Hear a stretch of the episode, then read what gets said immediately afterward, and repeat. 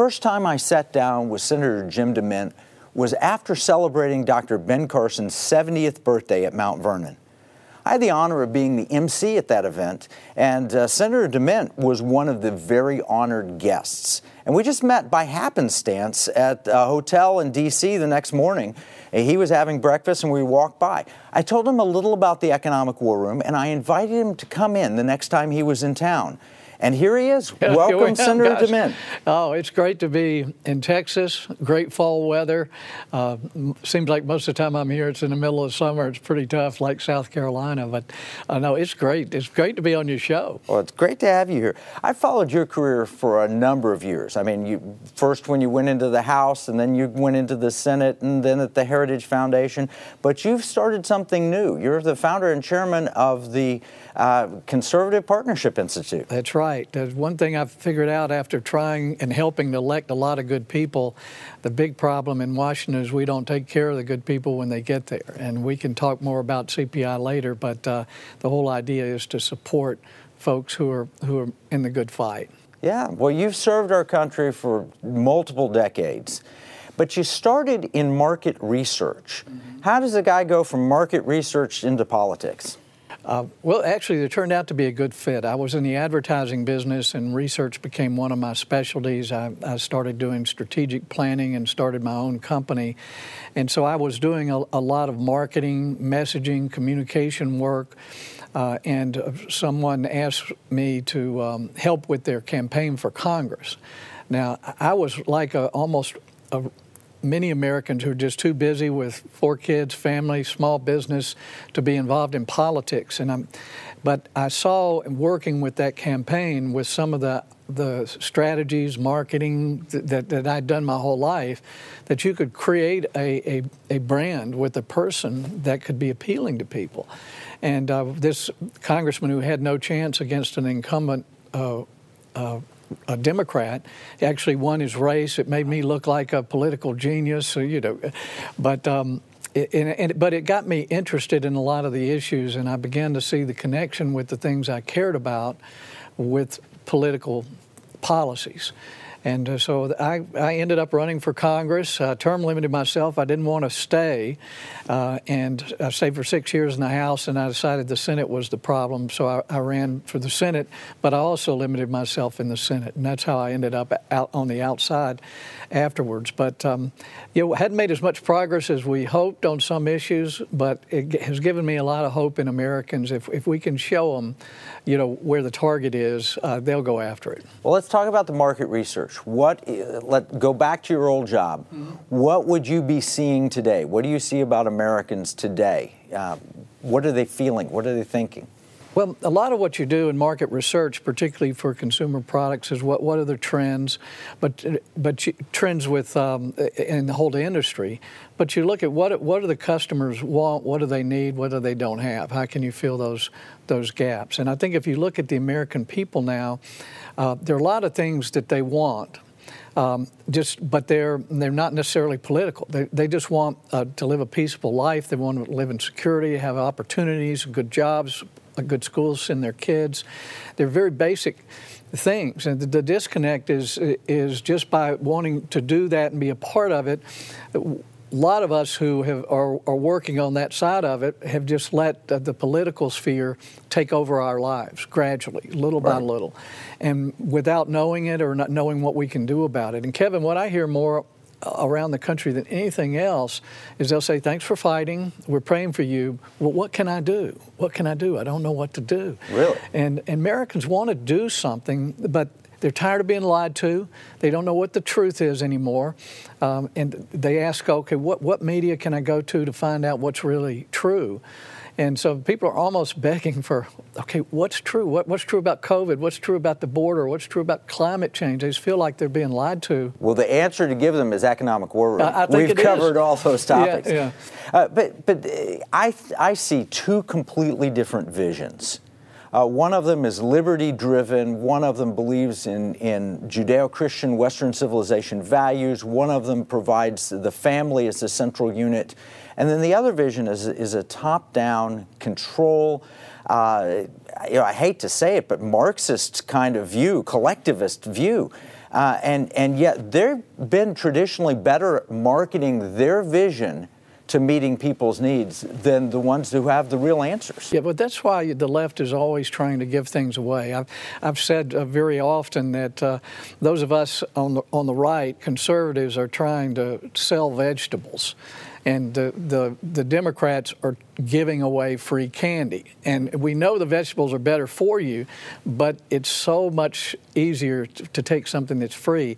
And that's what you see all these child tax credits, everything that they're pouring on. The more people dependent on the government, the more political power they have. But the things that you mentioned that people want are what are essentially American ideas. And a lot of us have been working on this whole idea of what we call the American movement because it's no longer just Republican and Democrat or liberal, conservative. It's the people who love this country and the things that make it great, and you mentioned a lot of them, and those that really hate what is essentially American. They're anti American. And we need to, need to invite people who love the country and the ideals of self reliance and hard work and marriage and family and uh, community and church, those things that are essential to America, we need to invite them to be a part of this American movement. Um, and that's what we intend to do is make it, it's not just politics. As a matter of fact, that should be a small part of it.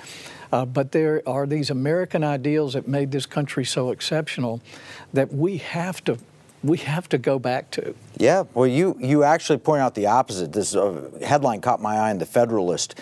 Every policy idea Democrats come up with is designed to destroy America.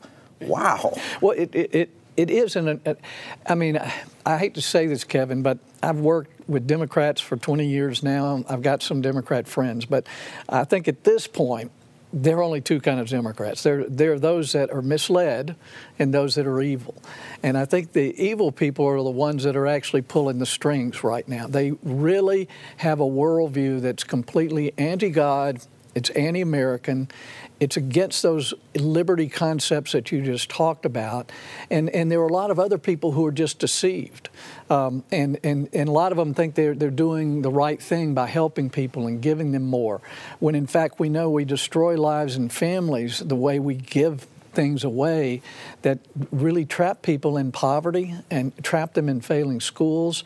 And, and in a lot of ways, the left wants them trapped there because that's where they can get their vote and control them. Yep. Well, this is this is what we talk about the economic war room. We believe it's a spiritual battle manifesting as an economic battle. Mm-hmm. So we call it economic warfare because it's generally all about the money. We're going to have to take a break, but when we come back, I'd like to talk with you about some solutions, ways we solve those problems.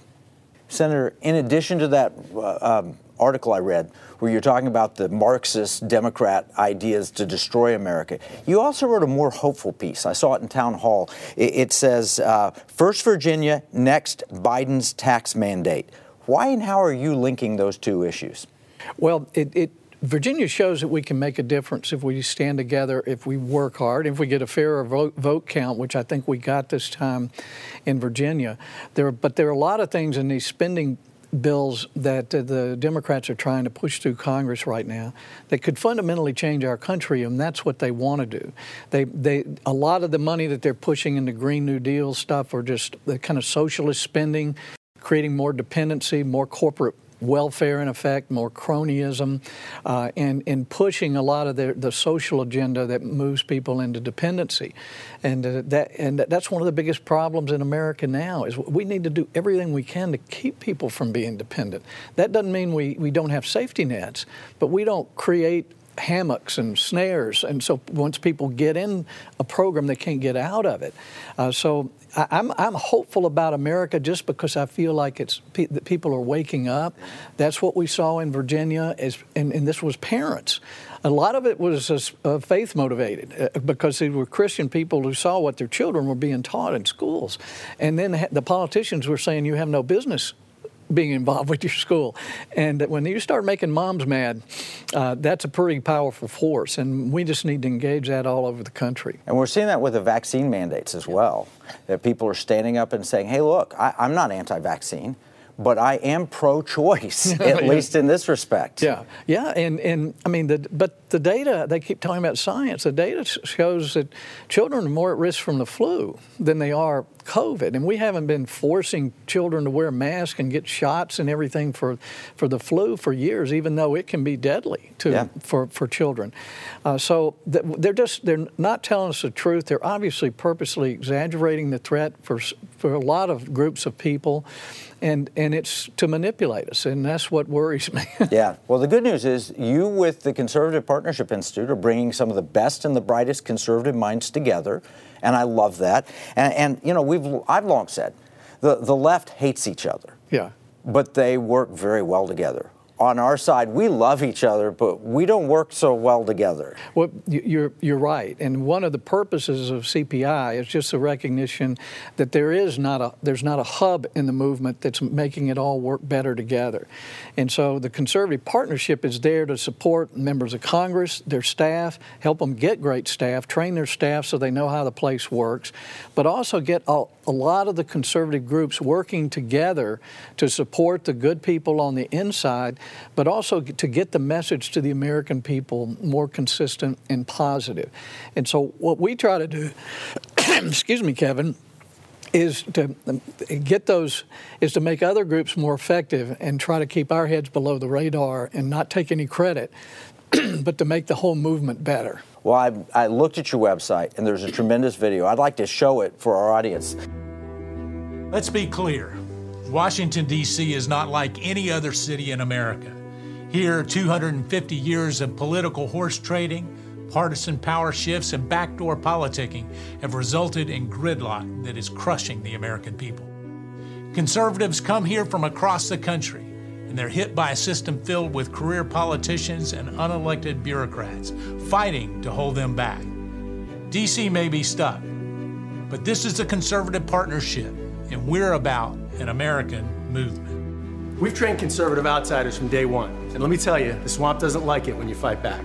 There is a real anti American movement here, and they are determined to pit us against each other.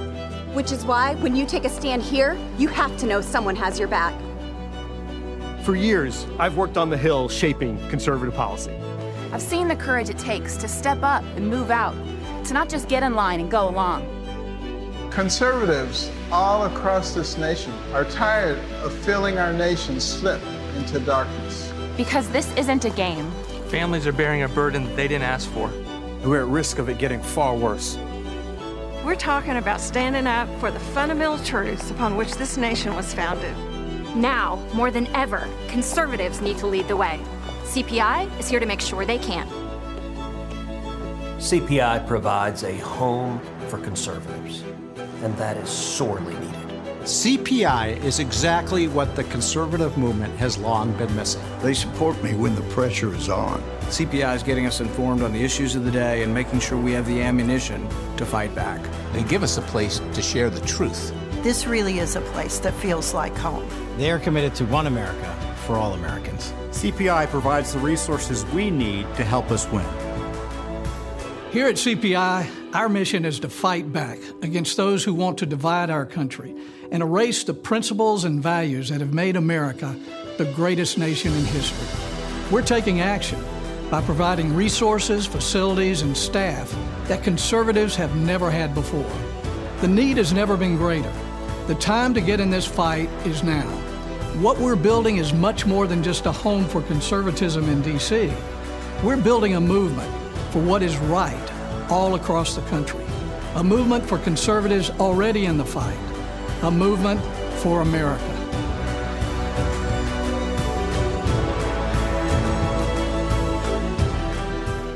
That's fantastic.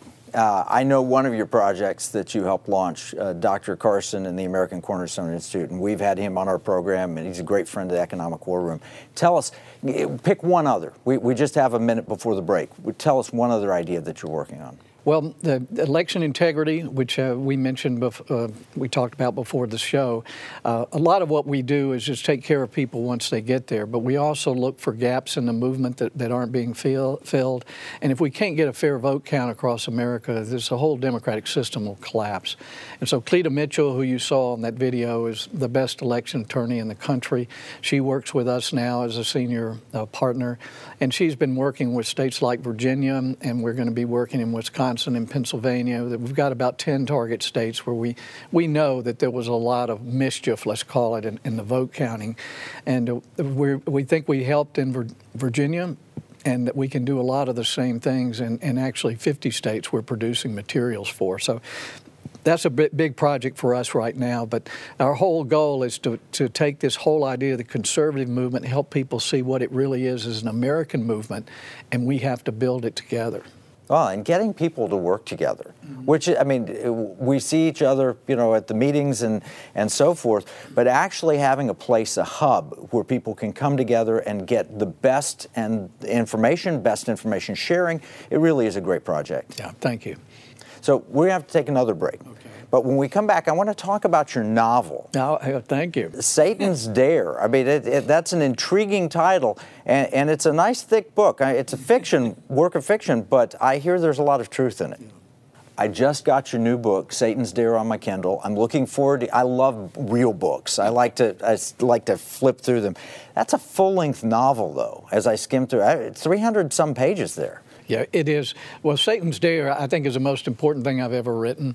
Uh, well, let's stop a second. Say that again. Satan's Dare is the most important thing I've ever written. It's a work of fiction. It's a story. Oh, it's well. I've been researching it for almost 50, 15 years, and the content of it is is is all about truth.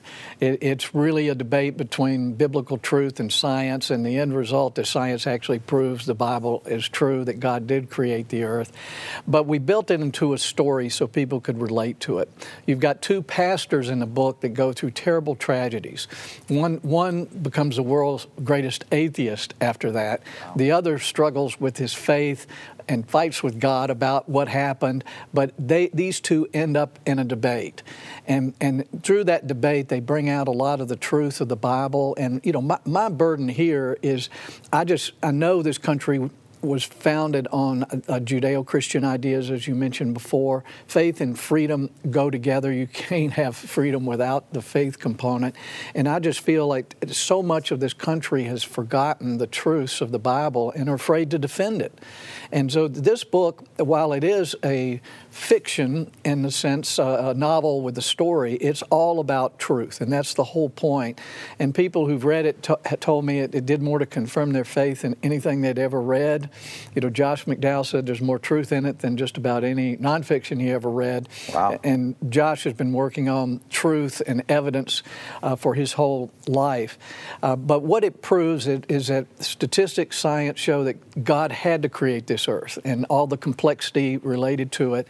But it also talks about Jesus and, and how unique Jesus was in all the world and why we need the blood of Jesus to get to that new heaven uh, that is talked about in, in, the Bible. Because he's the only one who's ever lived in this world who had spiritual and physical blood.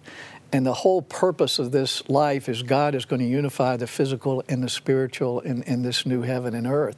And if you want to go there, you've got to have the only blood that's both physical and spiritual.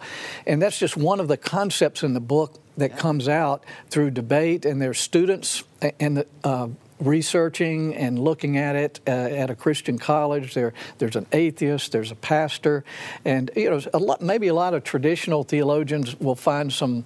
Um, fault with some of the theories they come up with, but they're questions I've asked myself and I want answers to them. And, and, and I just found this whole process of researching and writing it just gave me just tremendous confidence in, in, in the Bible and, and God, uh, and that the, the, the Bible is true and it's proved itself.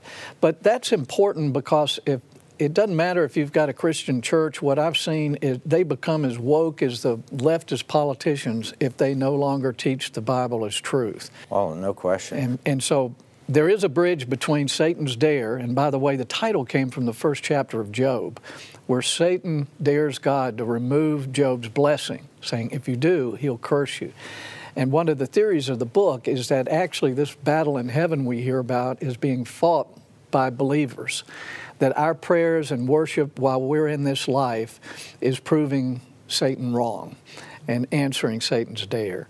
So I think people will find it maybe one of the most fascinating things they've ever read. They might not agree with all the theories the characters come up with, but the point is not necessarily to create, it's not to create a new theology. It's just to give people confidence in what is really true. Well, letting them see the questions being asked that they may have in their own hearts. We all have them, and we're afraid to ask them because we don't know if they're answers. Jesus wasn't afraid. He, G, Jesus welcomed questions. Yeah. He welcomed, and you're borrowing from Jesus because you're storytelling.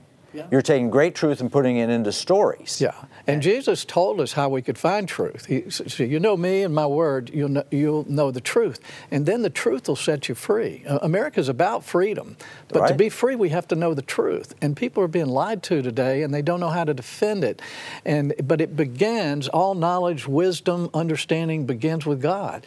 And how can we have education w- without that? I mean, you know, and how can you have science without? Honestly, you're just blindly exploring if you don't understand some of the truths in the Bible. And the truth, I read enough of it to know that over and over and over, science is ultimately proven. You know, one passage I saw uh, where, where you referenced a, a UK uh, newspaper article that all people came probably from two individuals. that's right. We've seen studies like that come up, uh, and uh, again, they're just um, a lot of different ways you can look at what the Bible is saying, particularly about creation and Adam and Eve and the age of the world. And these are questions we have, but I can guarantee you that statistics, science prove that there has to be God. And, um, and also, we know historically that Jesus did live. I mean, there's really no argument about that. And uh, that there's a lot of witnesses more than uh, m- almost any other historical event that he rose from the dead. He was seen after he was crucified. And uh, Josh McDowell does a lot better job than I do of documenting a lot of these things. Um, but P- Christians need to have confidence in their faith, and they need to go out. And when these all this wokeism is coming from an absence of belief in God. Uh, and, and the left knows it, you can't have two masters. And they want God, uh, uh they, they want the government to be th- their God. And, and, and they act like it's doctrine. But that's why tyrants always want to get rid of God, the Bible, and right. particularly Christianity because it competes for authority.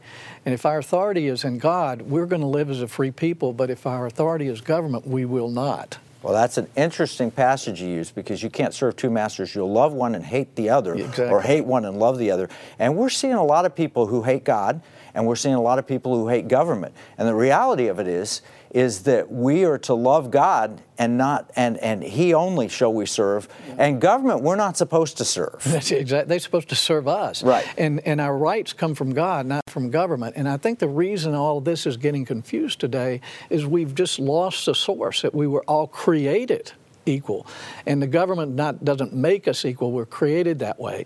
And uh, we've just, even in the Christian church, so many mainstream denominations now have kind of moved away from the truth of the Bible, particularly biblical morality, which offends a lot of people because all of us are sinners and we don't like to talk about it. Uh, but I just would love to see more people read Satan's Dare and, and, and start debating these ideas publicly and have confidence in what they believe. Yeah, well, I appreciate it. I'm looking forward to reading the novel. I think there's a great movie in there based on what you've described the story is.